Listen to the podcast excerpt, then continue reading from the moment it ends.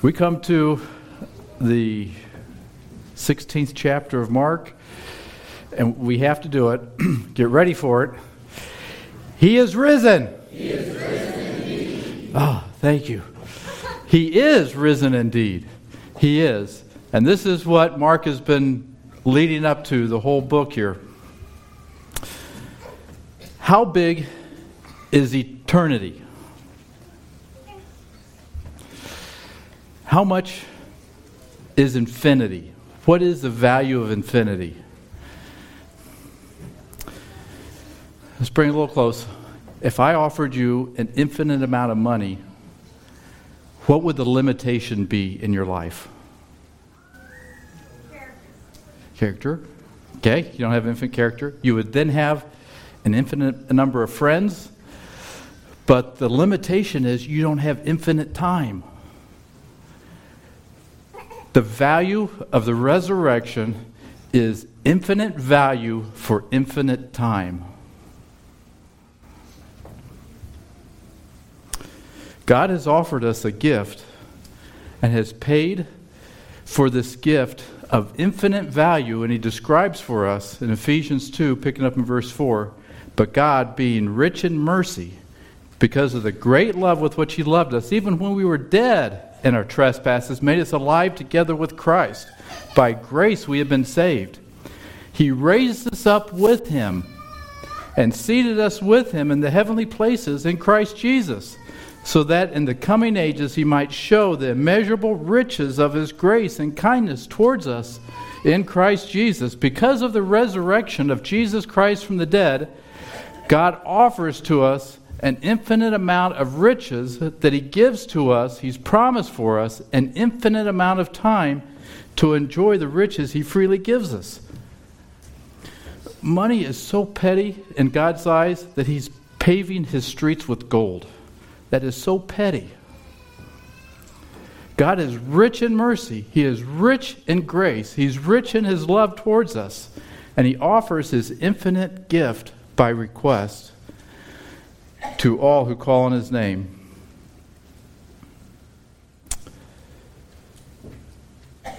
Romans 10:9 If you will confess with your mouth the Lord Jesus and believe in your heart that God has raised him from the dead, you will be saved. For with the heart one believes and is justified, and with the mouth one confesses and is saved. For the scripture says, Everyone who believes in him will not be put to shame.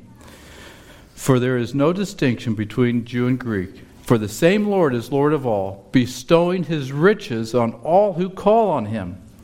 For everyone who calls on the name of the Lord will be saved. When the goodness and loving kindness of God our Savior appeared, he saved us, not because of works done by us in righteousness, but according to his own mercy, by washing of regeneration and renewal of the Holy Spirit when he poured out on us richly through Christ Jesus our Savior, so that being justified by his grace, we might become heirs according to the hope of eternal life. Titus 3. The value of the resurrection cannot be overstated because it has infinite value and our salvation extends forever and ever for an infinite amount of time the value of this. And as we approach this, I'm going. Uh, it's just hard to approach this because I know I'm going to fail. I don't understand it. We don't understand it, but it's of infinite value for infinite time. And as we come near the end of the Gospel of Mark, the words that Jesus spoke in chapter one ring so true. The time is fulfilled. The kingdom of God is at hand. Repent and believe the gospel. I'm going to title this Christ is Risen. So let's start with the word of prayer. Heavenly Father, as we look at the resurrection of Jesus and what price was paid for our salvation, the riches that you so freely give for your own glory, grant us that we would see you high and lifted up. May Jesus be praised. Thank you for the resurrection. Thank you that you died for our sins. And grant us the gratitude to understand what you have done for us. In Christ's name, amen. So we're in the book of Mark, chapter 16, and I'm going to start with the first four verses. And we're going to look at these verses, and I'm going to call them the unexpected resurrection. So, picking up in verse 1 And when the Sabbath was past, Mary Magdalene, Mary the mother of James, and Salome had brought sweet spices that they might come and anoint him. And very early in the morning, the first day of the week, they came unto the sepulchre at the rising of the sun, and they said among themselves, Who shall roll away the stone from the door of the sepulchre? And when they looked, they saw the stone was rolled away, for it was very great. So when the Sabbath was passed, on Sunday morning, we come to the three ladies of unashamed devotion to our Lord with their great example of loyalty and faithfulness. And you remember from last week, there were only three hours from Jesus' death to the beginning of the Sabbath, and that was a limited time to put his body in the tomb. So it was done hastily, and now they're going back with additional spices to anoint his body for a proper burial. They started early, maybe to get there before any turmoil that day. You remember, Jesus was murdered right before the Sabbath, and now nobody knows what's next this day. The disciples may be next for all they know. And during the Sabbath, as our Lord laid in the grave, he had a Sabbath rest, and the disciples spent it with tears and fears. And as they traveled to the tomb, they discussed the details that are waiting for them, which Kent described for us last week, namely a large stone. And history tells us the way the stone was probably about 2,000 pounds or more, which would be difficult for three ladies to roll. But the time that they feared really that the item that they feared really didn't matter because as they discover when they arrive, the stone has already been rolled away. And the first thing that Mark wants us to know about the resurrection is that the followers of Jesus did not expect a resurrection. And the first witnesses are women, and he's telling us the story as it happens, and this reads like an eyewitness account. Mark is not writing a spectacular story but he's writing about a spectacularly true event. If the disciples really believed that the resurrection was going to happen, what would they do? If you were a disciple, you really thought this was going to happen, three days, what would you do? Let's go camp out by that tomb and see what happens. I want to see him come back to life. No, they didn't. They, in fact, did not believe this was going to happen because they were bringing their burial spices. This can't happen. So we come now to verses 5 through 7, and I'm going to call these the fact of the resurrection. So let's pick up in verse 5. And entering into the sepulchre, they saw a young man sitting on the right side, clothed in a long white garment, and they were affrighted. And he said to them, Be not affrighted. Ye seek Jesus of Nazareth, which was crucified. He is risen. He is not here. Behold the place where they laid him. But go your way, tell his disciples and Peter that he goes before you into Galilee. There you shall see him as he said unto you. So when the women arrive, the body of Jesus is not present, but they see a young man sitting in the tomb in a long white garment, an angel, and he was talking to them. They were expecting a dead person laying in the tomb. They found a living person sitting up and talking with them. I know you're looking for Jesus. He's not here. He is risen. He is alive. But why are you looking for the living among the dead? But that's not what they were doing. They were there looking for a dead person among the dead.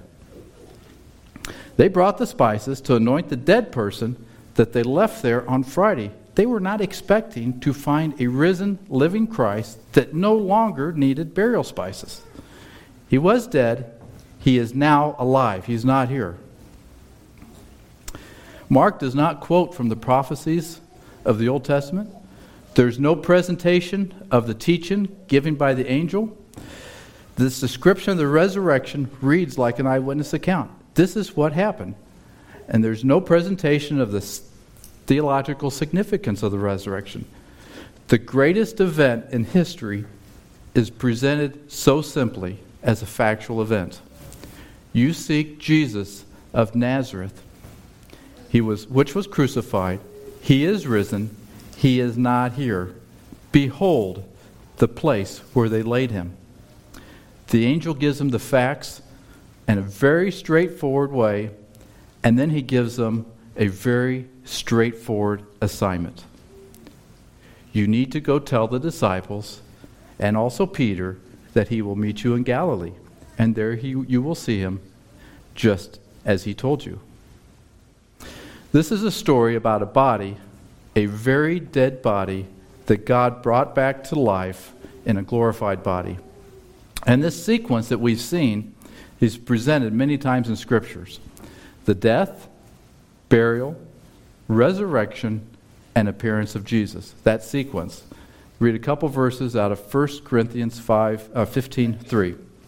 For, Paul writes, For I delivered you, first of all, that which I also received, how that Christ died for our sins according to the Scripture, that he was buried, that he rose again the third day according to the Scriptures, and that he was seen of Cephas, then of the twelve. To proclaim his death, burial, and resurrection, and then appearance is the clear presentation of what Jesus taught. Jesus said he was going to die for our sins, be buried, rise from the dead, and that is what happened. Throughout the book of Mark, the author has been moving towards this concluding event. So let's go back. We're near the end of Mark. Let's go back and do a short review. First, Jesus taught and prophesied and proclaimed his coming death and resurrection from the dead. So look at Mark 8. We'll read a couple verses in Mark 8. Picking up in verse 27, Jesus went out and his disciples into the towns of Caesarea Philippi. And by the way, he asked his disciples, saying to them, Who do men say that I am? And they answered, John the Baptist, and some say Elias, and others, one of the prophets. And he said unto them, But who do you say that I am? And Peter answered and said unto them, Thou art the Christ. And he charged them that they should tell no, no man of him.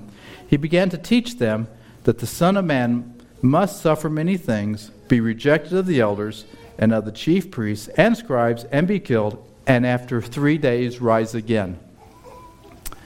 Very clear teaching of Jesus. Turn over to chapter 10, verse 32. And they were on their way up to Jerusalem, and Jesus went before them, and they were amazed. And as they followed, they were afraid. And he took the twelve and began to tell them what things should happen unto them. Okay, you got the picture. He's going to Jerusalem. Here's what's going to happen. Behold, we go up to Jerusalem, and the Son of Man shall be delivered unto the chief priests and to the scribes, and they shall condemn him to death, and shall deliver him to the Gentiles. And they shall mock him, and they shall scourge him, and shall spit upon him, and shall kill him and the third day he shall rise again. Uh, just so matter of factly, Jesus predicted all this. And the angel reminds them of what Jesus told them in Mark 14 27. And Jesus said to them, All of you will be offended, to, offended because of me this night, as it is written, I will smite the shepherd, and the sheep will be scattered. Listen to this. I'm just blown away by what Jesus says here. After I am risen, I will go before you to Galilee. That is incredible. I will die, you'll be scattered. After I'm risen, come meet me in Galilee. After I rise from the dead, let's go meet up in Galilee. That is an, an incredible thing that only God could do. And secondly, Jesus demonstrated that he had power over death look at the story of Jairus in uh, Mark chapter 5, verse 22. When he saw Jesus, Jairus did, he fell at his feet and besought him, My little daughter lies at the point of death. I pray thee, come and lay your hands on her, that she may be healed, and she shall live. And J- Jesus went with him, and much people followed him. Jump down to verse 35. While he yet spake, there came a ruler from the synagogue's house which said, Thy daughter is dead. Why do you trouble the master any further? As soon as Jesus heard this, he said to the ruler of the synagogue, Be not afraid, only believe. And he suffered no man to follow him except for Peter and James and John, the brother of James. And he came to the house of the ruler of the synagogue and saw the tumult and them that wept and wailed greatly. And as he was coming, he said, Why make ye this ado and weep? The little girl, the damsel, is not dead, but sleeps. And they laughed him to scorn. And when he had put them out, he takes the father and mother of the damsel and them that were with him and entered in where the damsel was lying. took the damsel by the hand and said unto her, Talitha cumi, which is, being interpreted, Damsel, I say unto thee, arise. And straightway the damsel arose and walked. For she was of the age of twelve years, and they were astonished with a great astonishment. And he charged them straitly that no man should know it. The daughter of Jairus was raised from the dead, demonstrating the power that Jesus had over death. But that was a limited demonstration because when she raised back to life, it was in the same body. Not a glorified body as Jesus had. And then she went on to face death again. The resurrection of Jesus is so much greater as Jesus declares he is the resurrection and the life. He was dead and he rose in a glorified body that is alive forevermore. The bones of Jesus are not here on this earth.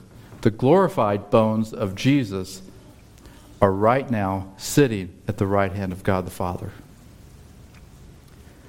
And the charge was given to these ladies by the angel Behold, look at the place. He is not here. Followed by, Go and tell. And this is the same charge we have Behold the empty tomb, and then go and tell. Tell the story clearly, tell it boldly, and tell it often. Our charge is to proclaim that Jesus is risen from the grave, from the grave, from the dead. And he is the only hope that God has given to us in this life. The resurrection, it's incomparable, it's indispensable, and it needs to be told. Now let's move to verse 8. And I'm going to call this the response to the resurrection. And they went out quickly and fled from the sepulchre, for they trembled and were amazed. Neither said they anything to any man, for they were afraid. There are a few key words in this book of Mark that are repeated over and over again, many times, as people were eyewitnesses to the teaching and miracles of Jesus. And those two words are amazement and astonishment. Think through, I'll just read through a few instances that happened in Mark, and start in chapter 1, 22. They were astonished at his teaching, for he taught them as one of authority. He healed a man with an unclean spirit in chapter 1, and they were all amazed that he could do that. The crippled man was let down through a roof. They took the roof off, brought him down, and he said, Your sins are forgiven. Get up and walk. And they were amazed. Jairus' daughter, when he, she rose from the dead, they were astonished with a great astonishment. Chapter 6 When the Sabbath came, he taught them in the synagogue, and those that heard him were astonished at his teaching. When he walked on the sea and came into a ship, and the wind ceased, he came to the disciples. They knew he was God, and yet he walked, he did these things. In chapter 6, the disciples were sore amazed in themselves beyond measure. Jesus walked on this, uh, he healed the dime, deaf and dumb man in chapter 7. The people beyond measure were astonished, saying, He has done all things well. He was in Jerusalem and taught in the temple in chapter 11.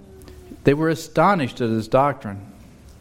And now in verse 8, these three ladies realize he is risen and they trembled and were amazed. Of all the things in this world that get our attention, I hope it is our God that amazes and astonishes us that our God would die for our sins and be brought back to life. When we encounter our risen Lord, see his power and glory, the only response can be amazement and astonishment.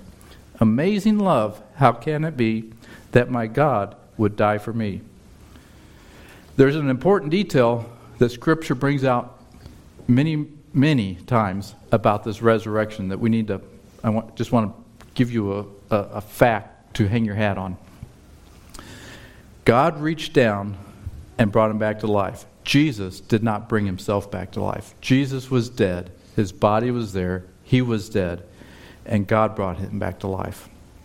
As Peter put it in Acts 2:32, this Jesus God raised up and of that we are all witnesses. Many times, Scripture says, God raised Jesus back to life. And the Bible instructs us that death is not natural, but death is the penalty for sin. If there is no sin, then there is no death. The sting of death is from sin. The power of sin is in the law. And the law confronts us because none of us stand guiltless before the law. We look around us and we see all the evil that's in the earth and become disgusted and convince ourselves that we're going to try to do better to eliminate evil from our lives. And we strive to do our best. And then we discover that what we think are our good works are empty and hollow without the God of the universe. Thanks be to God who gives us the victory through our Lord Jesus Christ. God gives the victory, a victory that cannot be earned. It is given as a gift. The reward of sin is what we earn, which is death. The story of the gospel is not that if we try to do our best, maybe God will accept us, because that can't be true. Jesus has done for us what we cannot do for ourselves. He has obeyed God's law perfectly, He's taken it upon Himself, and then He died, was buried, rose back to life. The only way to deprive death of its terror is freedom from sin, and that is only found in the death and resurrection of Jesus. The story of the resurrection would not be complete if I didn't read to you some verses out of 1 Corinthians 15. 1 Corinthians 15 is the great chapter on the resurrection. And let's just read some of that as instruction. Let's pick up in uh, verse 12. Now, if Christ is proclaimed as raised from the dead, how can some of you say there is no resurrection from the dead? But if there is no resurrection of the dead, then not even Christ has been raised up. And if Christ has not been raised, then our preaching is vain and your faith is vain. We are even found to be misrepresenting God because we testify about God that he raised Christ, whom he did not raise, if it is true that the dead are not raised. For if the dead are not raised, then even Christ, not even Christ has been raised. And if Christ has not been raised, your faith is futile and you are still in your sins then those who have fallen asleep in Christ have perished. If in Christ we have hope in this life only, we are of all people most to be pitied. But in fact, Christ has been raised from the dead, the firstfruits of those who have fallen asleep. For as by a man came death, by a man has come also the resurrection of the dead. For as in Adam all die, so also in Christ shall all be made alive, but each in his own order. Christ, the firstfruits, then at his coming, those who belong to Christ. Then comes the end, when he delivers the kingdom to God the Father after destroying every rule and every authority and power. For he must reign till he has put all enemies under his feet. The last enemy to be destroyed is death. Pick up in verse 54 of the same chapter. When the perishable puts on the imperishable, and the mortal puts on immortality, then shall come to pass the saying that is written Death is swallowed up in victory. O death, where is your victory? O death, where is your sting? The sting of death is sin, and the power of sin is in the law. But thanks be to God who gives us the victory through our Lord Jesus Christ. Therefore, my beloved brothers, be steadfast, immovable, always abounding in the work of the Lord, knowing that in the Lord your labor is not in vain. Because of the physical bodily resurrection of Jesus, we also will live again. If Christ is not risen from the dead, then why are we gathered here today? But in fact, we are gathered here today because Christ is risen from the dead. He is the only reason we are here today. And his resurrection is our only hope for the future. As we read as Nathan read this morning in Isaiah 25, verse 8. He will swallow up death and victory. And the Lord God will wipe away tears from off all faces, and the rebuke of his people shall he take away from off the earth. And the Lord hath spoken it. And it shall be said in that day, Lo, this is our God. We have waited for him. He will save us. This is the Lord. We have waited for him. We will be glad and rejoice in his salvation. Eternity is reality for us all Evolution is an attempt to teach that there is nothing after death.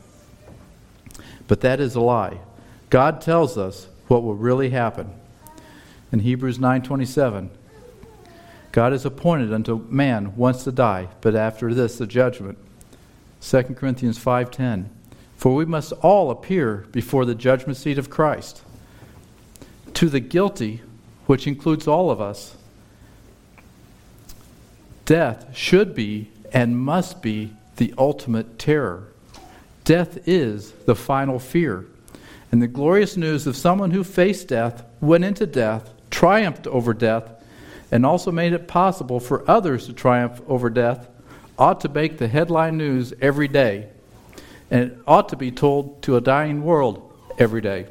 God has, made, has become a man just like us to become one of us in order to rescue us by his death, by embracing death, taking it upon himself. He destroyed the fear of death by conquering sin and can free all who are scared to death of death. Life is short, life is limited, life is uncertain for each of us. And if we act any other way, we're playing the part of the fool. The decisions we make in time will determine what happens to us forever.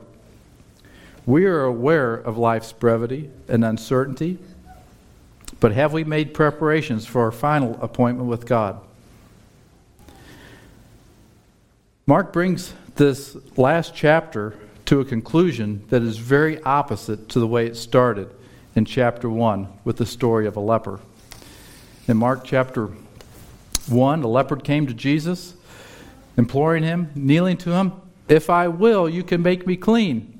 He moved with pity, stretched out his hand, touched him, and says, I will be clean. Immediately the leprosy left that man, and he was clean.